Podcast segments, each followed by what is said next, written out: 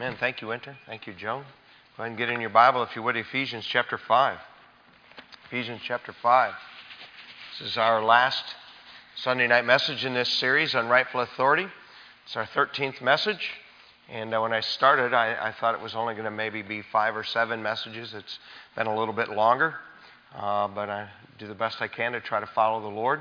Uh, next Sunday night, if the Lord tarries, I'm either going to start going through the book of Second Timothy verse by verse, or got a couple of uh, doctrinal things that I've been thinking about uh, covering before we uh, do that. Still praying, trying to find the mind of the Lord uh, in that, and uh, just pray for me. And either way, it'll be the Bible and it'll be good. Everything in the Bible is good. Understanding rightful authority, following rightful authority, using rightful authority in a correct manner, those are all essential to living a life that God blesses. I hope you understand tonight. I say this quite often here, but we get eternal life by grace through faith. It is the gift of God. But if we're going to live a blessed life here, then we're going to have to choose to live our life in a manner that God said to live our life. There are a lot of people, they have faith in Jesus Christ. They're going to go to heaven when they die, but they live a miserable life here and now because they do not live their life in a manner that God said to live our life. And there are other people, they have no real faith in Jesus. They're going to die and go to hell someday.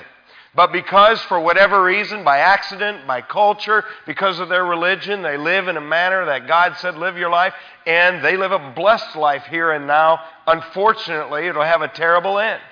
By the way, loving your wife is a good thing to do whether you're a Christian or not. It always works. Parents parenting their children. It is always a good thing, with or without God. Those are godly principles, whether God is in them or not. And I don't know, I think I echo the view of the people here tonight when I say, I not only want to go to heaven someday when I die or go to be with Jesus if he comes back in the air for me tonight. Uh, and while I live, I want to live a life blessed by God. And so we've been talking about rightful authority. That is essential to living a blessed life. Remember, nobody can audibly hear God today, nobody can visibly see God today. So, what God did was He took and He gave us something that we can see and hear so that we would know where His authority is, and He gave us the Bible. And then in the Bible, he set authorities up in different areas of our life. He has set husbands over their own wives. He set parents over their own children. He set pastors over the church where they pastor. Not all men are all, over all women, not all clergy over all lay people, not all adults over all children. God established this order, and we've now spent weeks together talking in great detail about how to handle these roles in these different areas of life. Last week, we talked about the strong terms that God uses to describe the relationship that we have. Not just you and me, but that each of us have with our spiritual leaders. God uses strong words to describe those because God wanted His people to have a close relationship today. This whole idea that Christianity is something we do on our couch through blogs and watching television screens, that's not real Christianity. Real Christianity, we involve and invest and intertwine our lives together as believers and followers in Jesus. And we work through our differences and we love one another and we learn to deepen our love for one another and for God because we spend time together and we expand the circle of our love to be people more than those who are just like us. One of our least favorite words, and it's a word we used a lot in the court, over the course of this series, is the word submit. We've talked about it a lot. It is one of our least favorite words. It's down there at the bottom of the barrel with words like obey and follow and suffer and sacrifice. But for those of us who are lovers of the Lord Jesus, we know that all those words have a proper application in place in our life. Did you know that submission of those who follow is not the only kind of submission that God has planned in our life? In fact, the word submit applies to a leader of every sort also. You know, sometimes people fail to fully understand and apply the Bible because we only pay attention to part of it.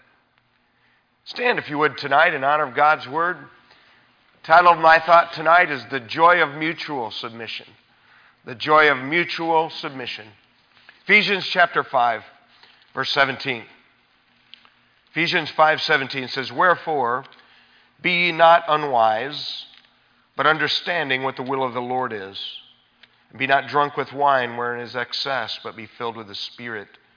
Speaking to yourselves in psalms and hymns and spiritual songs, singing and making melody in your heart to the Lord, giving thanks always for all things unto God and the Father in the name of our Lord Jesus Christ, submitting yourselves one to another in the fear of God.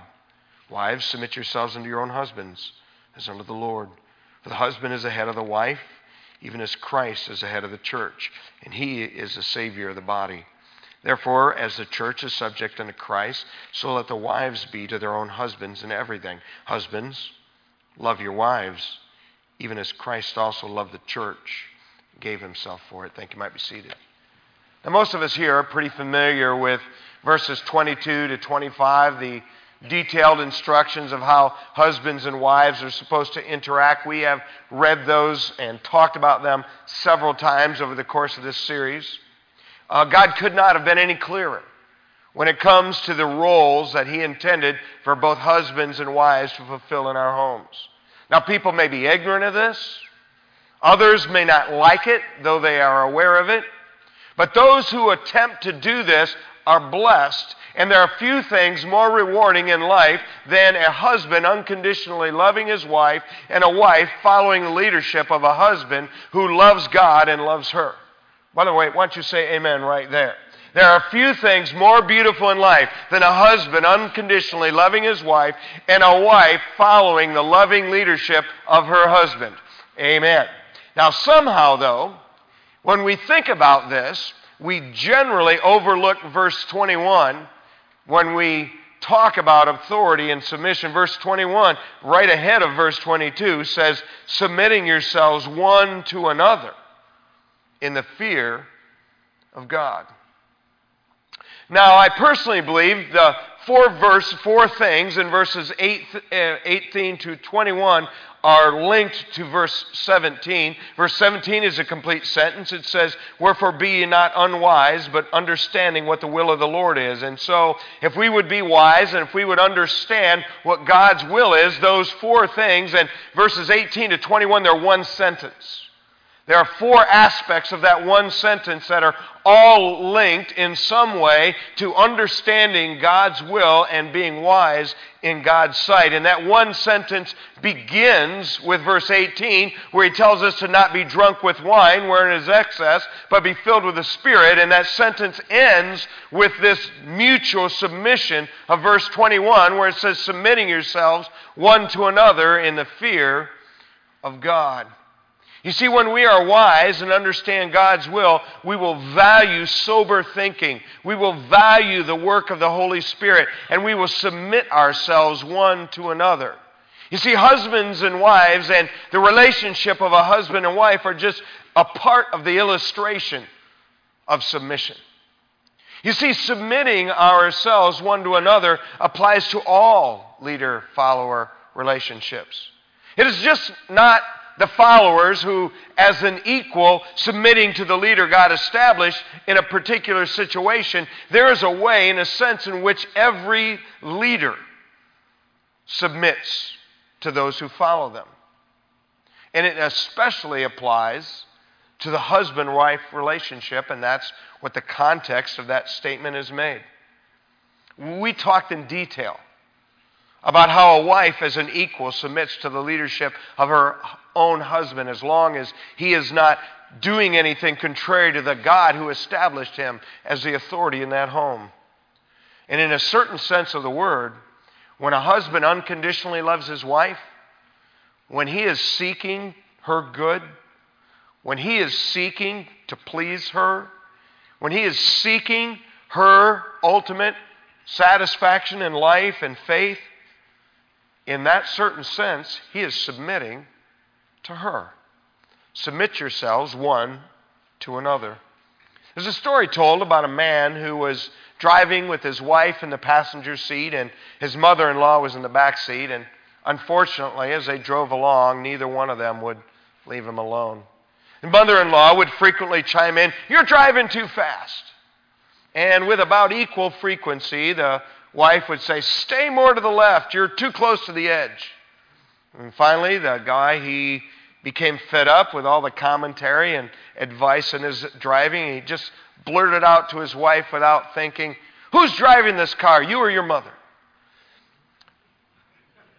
See, the driver, though he's the leader in the car and, and picking how everything is done, doesn't always have to go where he wants to go.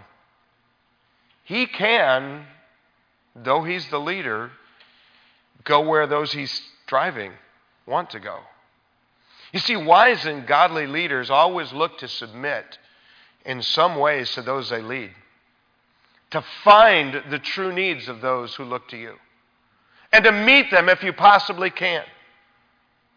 You see, a good leader doesn't give people what that leader wants to give them all the time. A, good leader is looking for what the people who look to you need. I mean, every husband ought to be looking to you for what your wife really needs, and you ought to give her that, and you ought to be looking as a parent to what your children really need and give them that. And if you're a spiritual leader in any sense of the word here, you ought to be looking to what the children or adults who look to you in your ministry need. And in that way, we submit ourselves one to another. The joy of mutual submission. I did not say a wise leader always does what those who follow them want to do. I said a wise and godly leader seeks to meet the true needs of those who look to them. I think we all understand that sometimes both children and adults want things that are not good for them. And sometimes want things that are contrary to what God wants for them. And God did put you there as the authority and the leader, representing Him to stand for what's good and right. But I want to tell you, short of those kinds of situations, those who lead are supposed to be looking to do what is good and right for those who look to you. Now, this theme of submission is a oft repeated theme in the New Testament. And it's an oft repeated theme because submission goes hand in hand with the word humble. And because people have always been people, whether they were uh, in the Garden of Eden or coming out of Egypt or in New Testament days, uh, people have always struggled with humility. And so, this subject of submission is an oft repeated subject throughout the Bible. In fact, Jesus, one of the very first things he said in the Sermon on the Mount, he said, Blessed are the poor in spirit, for theirs is the kingdom of heaven.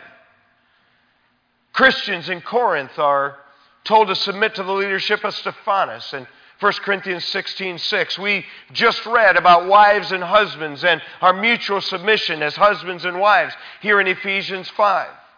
Followers, and we've read this verse several times in Hebrews 13 17, are taught to submit to spiritual leaders. James reminded believers to be in submission to God in James 4 7. Peter reminded Christians to submit to the laws of man unless they were contrary to the laws of God in 1 Peter 2:13.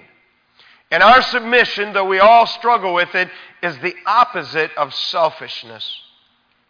Though the word selfish does not occur in the Bible, this idea of selfishness occurs throughout the Bible. You see, we live in a culture consumed with selfishness.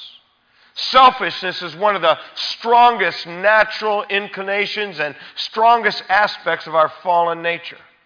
There's not a person here tonight, if you were honest, who wouldn't sit back and say, Do you know what? I really struggle with my selfishness from time to time. It is a struggle that we all had. It flares up in our heart. It says to us, I will not submit. I will not obey. I will not follow. Submission not only is the opposite of selfishness, it is the opposite of pride. And pride, as that word is used in the Bible, is never a good thing. In fact, it is actually one of the most grievous sins against God. Now, in modern churches, you might think the most grievous sin against God is homosexuality. And by the way, that is an abomination in God's sight, along with drunkenness and idolatry and, and, and an, uh, adultery and several other things. But I want to tell you, when God said these six things that the Lord hate, yea, seven are an abomination to him, when he made his hate list, the first thing on that list was a proud look. Our culture is consumed with pride. And along with selfishness, pride is also one of the strongest aspects of your fallen nature and mine. And every one of us here tonight, if we were honest, we would sit back and we would say, Do you know what? One of the things I struggle with is my pride. In fact, spiritual pride is one of the ugliest versions of pride there is. By the way, I believe every Christian should show up to church. I believe every Christian should read their Bible. I believe every Christian should live a righteous life. I believe we ought to be committed followers of Jesus. But I want to tell you, one of the easiest things to become proud of is when we successfully do the things we're supposed to do as a Christian. And spiritual pride is a really ugly version of pride, and we need to be on guard and beware of it. You see, it is pride that flares up in your heart and mind and says, I will not submit. I will not obey. I will not follow.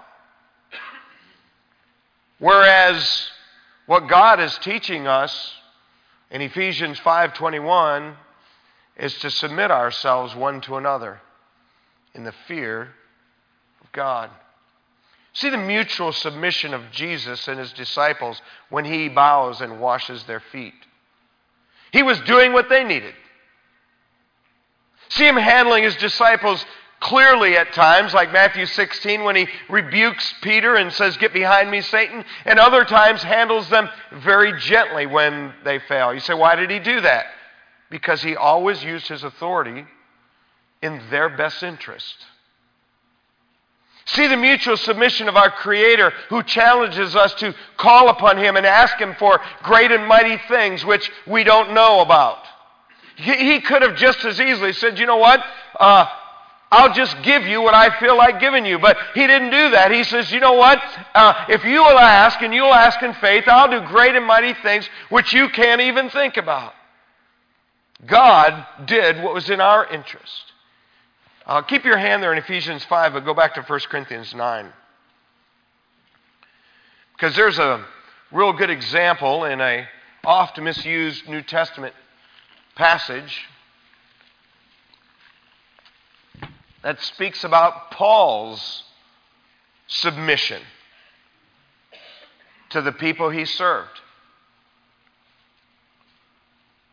See, we have the authority idea wrong. We, we, we, want to be the authority so we can boss people around. We want to be the authority so we can tell people what to do. And we want to be the authority so we can be respected. When, when God, He didn't give positions like that, He, he established people as authority to lift those who are around them. See the mutual submission of Paul using every aspect of his life to help those around him. Look at 1 Corinthians 9, beginning in verse 19. He says, For though I be free from all men, yet have I made myself servant unto all, that I might gain some. Unto the Jews I became as a Jew, that I might gain the Jews. To them that are under the law, as under the law, that I might gain them that are under the law. To them that are without law, as without law, being not without law to God, but under law to Christ, that I might gain them that are without law. To the weak became I as weak, that I might gain the weak. I made all things to all men, that I might by all means save some. And this I do for the gospel's sake, that I might be partaker thereof with you. As I said earlier, this is one of the most abused section by American contemporary Christianity. And they use this to justify uh, ignoring Bible principles and ignoring Bible commands to reach people in our culture. In fact, this actually has nothing to do with ignoring Bible principles and Bible commands and has everything to do with Paul doing and taking whatever aspect of his life best applied to the situation and best related to people and using that to help them. You see, American Christianity is in a big mess today. Uh, American Christianity has never had less effect on America at any time in history that I'm aware of. And that comes because of this simple thing. American Christianity in general today is driven by secular marketing principles, and it is driven by this idea that we are going to become more like our culture to reach our culture. I just say that neither one of those things are good. Neither one of those things produces biblical Christianity and strong followers of Jesus. I mean, our culture is ungodly. Our culture is humanistic. Our culture, at best, just has a few remnants of its Christian roots. Paul was an apostle. I mean, his calling and gifts from God were unique. I mean, he's going to have his name on one of the foundations of the city of the New Jerusalem. He's a unique guy, and yet, did you hear his attitude in verse 19? I'm free from all man, yet I have made myself servant unto all, that I might gain the more. That's mutual submission. That is Paul saying, I know I'm in charge. I know I have authority. I know God has called me, but I'm going to use what God has given me and what God has made me to serve you. And he gives some illustrations of that. He first talks about how he handles the Jews. When uh, unto the Jews I became as a Jew, that I might gain, that I might gain the Jews. Uh, he was Jewish. And so he, when he was with the Jews, he used his Jewish heritage to reach the Jews. Notice when he was among Jews who kept the law, he said to them that are under the law, as under the law, that I might gain them that are under the law. Uh, by the way, Paul had freedom in Christ to keep the Jewish law. Study the book of Acts. Uh, listen, he offered sacrifices. He took a Nazarite vow and shaved his head. He went uh, to Jerusalem and kept Pentecost in the temple. He could do that. Why did he do that? To reach people who did that. He used that aspect of who he was as a person.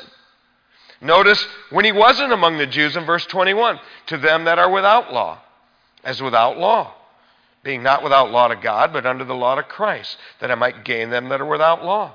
When he was with the Gentiles who did not have Jewish culture or Jewish heritage, you know what? He used his freedom in Christ. He didn't have to keep the Jewish diet. He didn't have to go to the temple. He didn't have to keep the Sabbath the way the Jews kept the Sabbath. He was free and he used that freedom. He used his position and his knowledge and his authority to reach those. He used that aspect of who he was. In fact, he's very clear because he understands that what he just said can be easily abused, and it is today. And so, just to be extra clear, did you catch that extra little statement he said there? I mean, basically, though I'm not keeping the Jewish law, he said, but I am under the law to Christ. By the way, the law to Christ is a much higher law than the Jewish law. And if you don't believe that, read the Sermon on the Mount. I mean, Jesus took the Jewish law that said don't kill, and he said don't hate. Uh, Jesus took the Jewish law that said don't commit adultery. Jesus said don't look on a woman to lust after. Jesus took the Jewish law that said love your neighbor, and he said, you know what? I want you to love your enemy.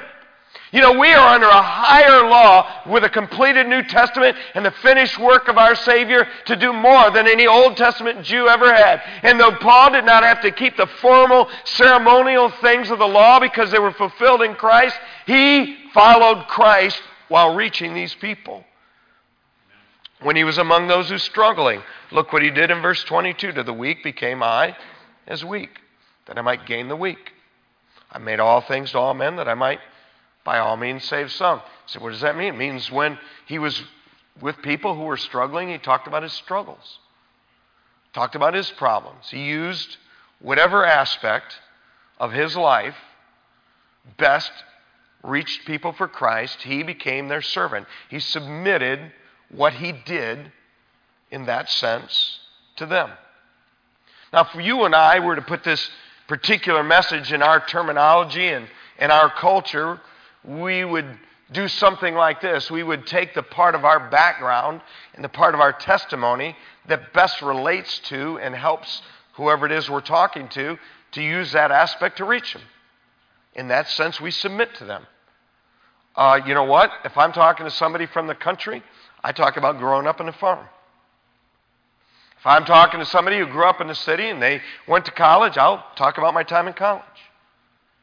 If I'm talking to somebody who doesn't know a thing about the gospel and, and grew up without the gospel and the Bible, I'll talk about me growing up without the gospel and the Bible. If I'm talking to somebody who is uh, raised in church and struggling with following Jesus with the knowledge of the New Testament, I'll talk about what we went through when we were raising our children in the church. It, that's what this is talking about.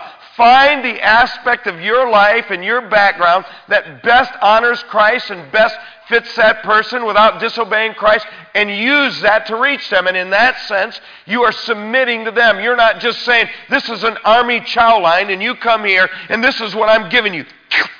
And you put it on their plate. That's not what you're doing. You are taking your authority and your leadership that God gave you, and you are finding uh, what that person needs and how you can relate to them best. And in that sense, you submit to them to reach them and help them not compromising biblical truth, not turning godly music into worldly music to reach the ungodly, not getting a sleeve of tattoos to reach a tattooed world when God said, don't mark your body. It's not making church more like the world to reach the world. It's not changing our message because the world doesn't like holiness and the world doesn't like separation and the world doesn't like sacrifice and the world doesn't like commitment. I hope you realize what's going on in American Christianity. It is changing what it means to be Christian.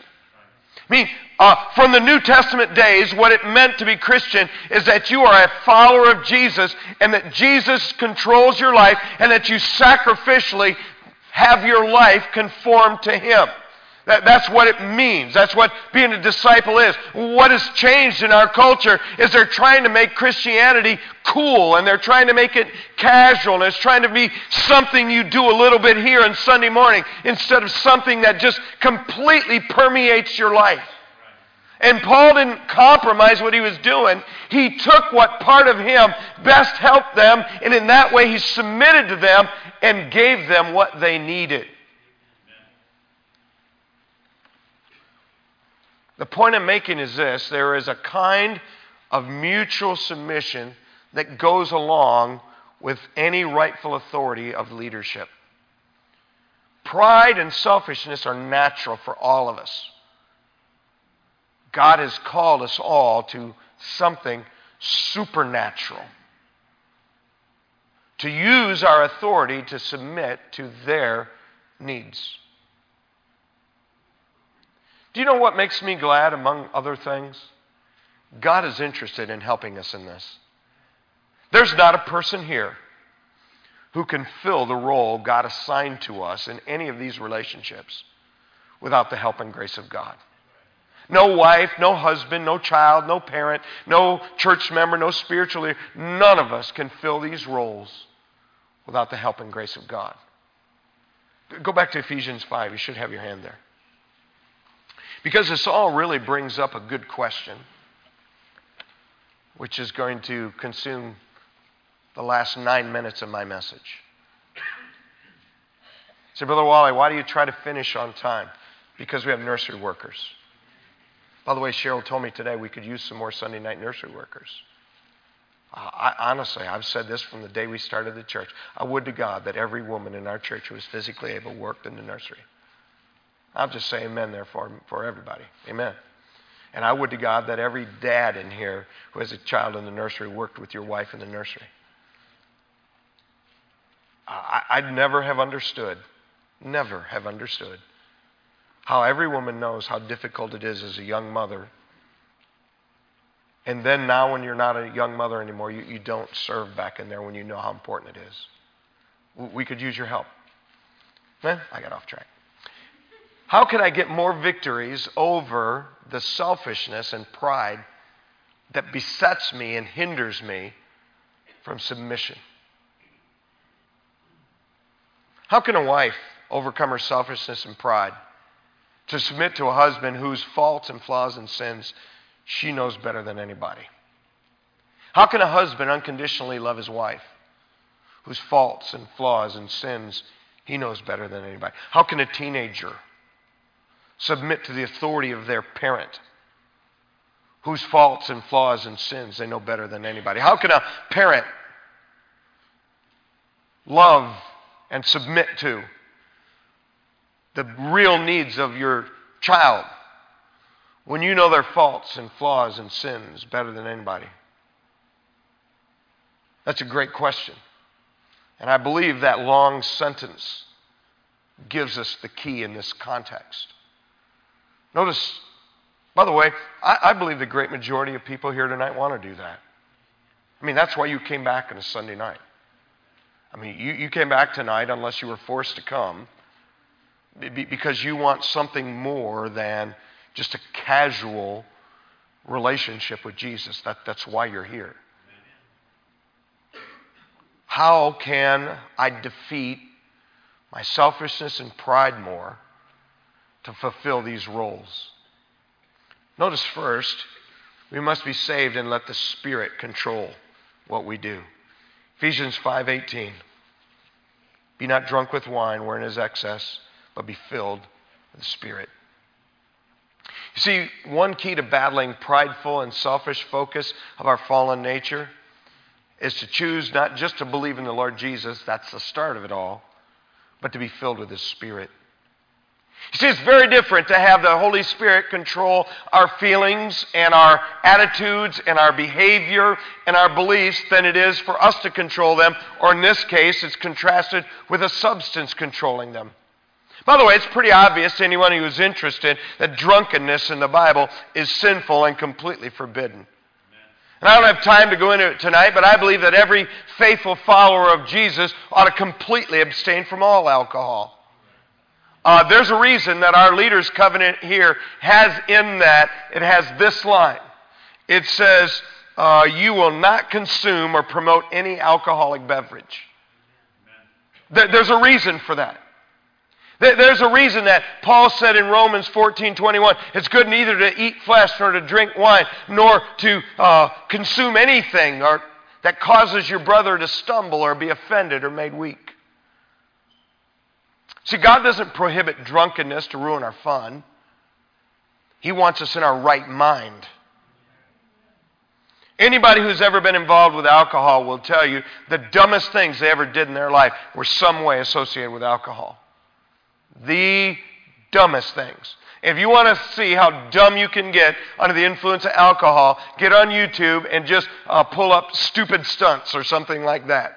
Now you're going to have to turn the volume down because there's a lot of profanity. And aside from being kind of funny, how stupid people are when they're drunk, uh, wow. I mean, people do some dumb stuff. Faithful Christian people should have nothing to do with it. And by the way, just to be extra clear, I believe the same thing about marijuana. I don't care whether it's legal, I don't care if it's illegal. Any substance that modifies your thinking and causes you to not be sober thinking is sinful. In contrast to the bad influence of alcohol, is the good influence of the Holy Spirit when believers are yielded to Him. Now, if you're a believer in Jesus, the Holy Spirit lives in you.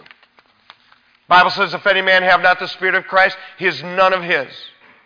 But unfortunately, though the Spirit of God lives in every believer, the Holy Spirit of God does not control very many believers because He will not force His control in people's life, though He is sovereign and could demand control. He allows to limit Himself and allows us to choose whether we will allow the Holy Spirit to be in control of our words, in control of our actions, in control of our behavior, in control of our attitude. Are you filled with the Spirit tonight?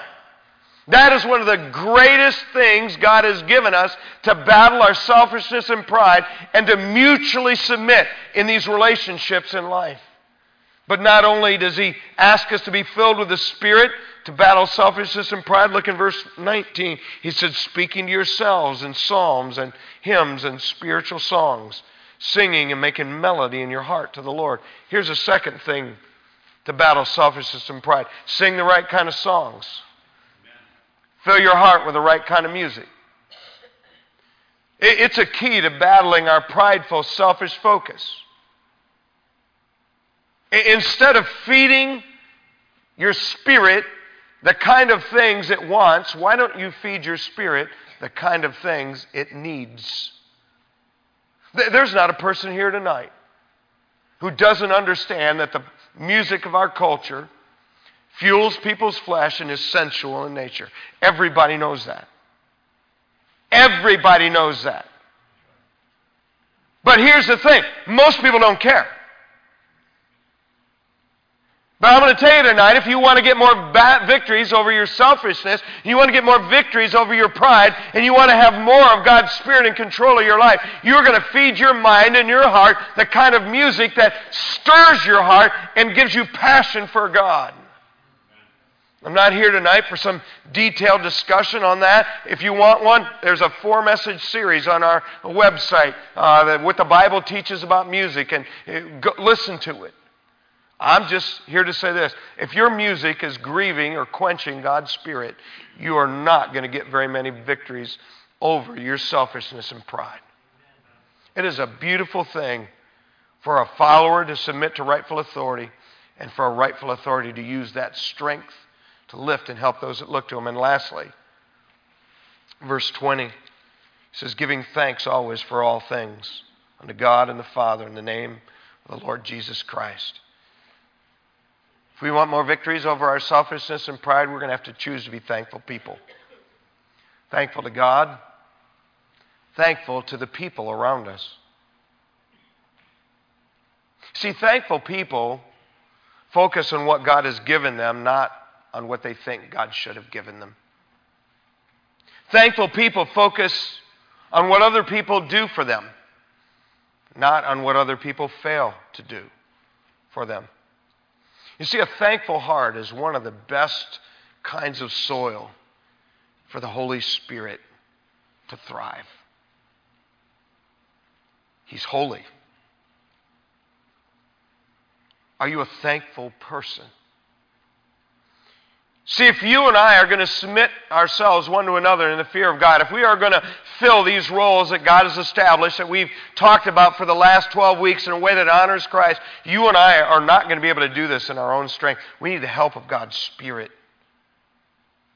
None of us will ever do it perfectly, but all of us will be able to do this better when we are yielded to the Spirit instead of grieving Him with substances that alter our thinking music that fuels our flesh, and an ungrateful attitude toward God and the people in our life.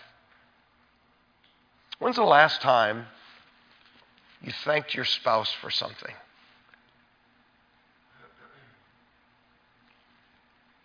When's the last time you thanked your child for what they did? When's the last time you thanked your parent? When's the last time you thanked somebody here for something they did for you? Went to a singer, went to somebody who taught a class, went to somebody who spoke a message. Just said, well, you know what? Thank you. Or do you just take for granted that somebody plants flowers outside and somebody cleans the building and somebody mows the yard? Somebody puts flowers out in here, somebody runs the sound, somebody plays the instruments. You know, it's just so easy to just take for granted what other people do when in reality, a thankful heart is fertile soil for God's Spirit. Let me ask you tonight as we finish 13 weeks of this subject how are you doing at filling the roles God assigned you? Our Creator assigned us roles in marriage, in home, and in the Lord's church. And if you're struggling, You see, if you're a believer in Christ, the place to turn is the Spirit of God living in you. To be yielded to Him. To be filled with Him instead of grieving Him and quenching Him. If you're struggling, the place to turn is God. Not music, not substances, not ungra- ungratefulness. Turn to Christ. And if you're not a believer, it is absolutely impossible to do these things. You need Jesus. He changes people's hearts, He makes people a new creature. The joy of mutual submission. Do you have it? Can I testify? The better, by the grace of God over the years, that this has been in my home, the better our marriage has been, the more joy it's been. The better I've been able to have this or do this in any relationship I have, the more joy that relationship brings me. That's not because I'm special. It's because God's plan works for anybody who does it. If you quietly stand tonight.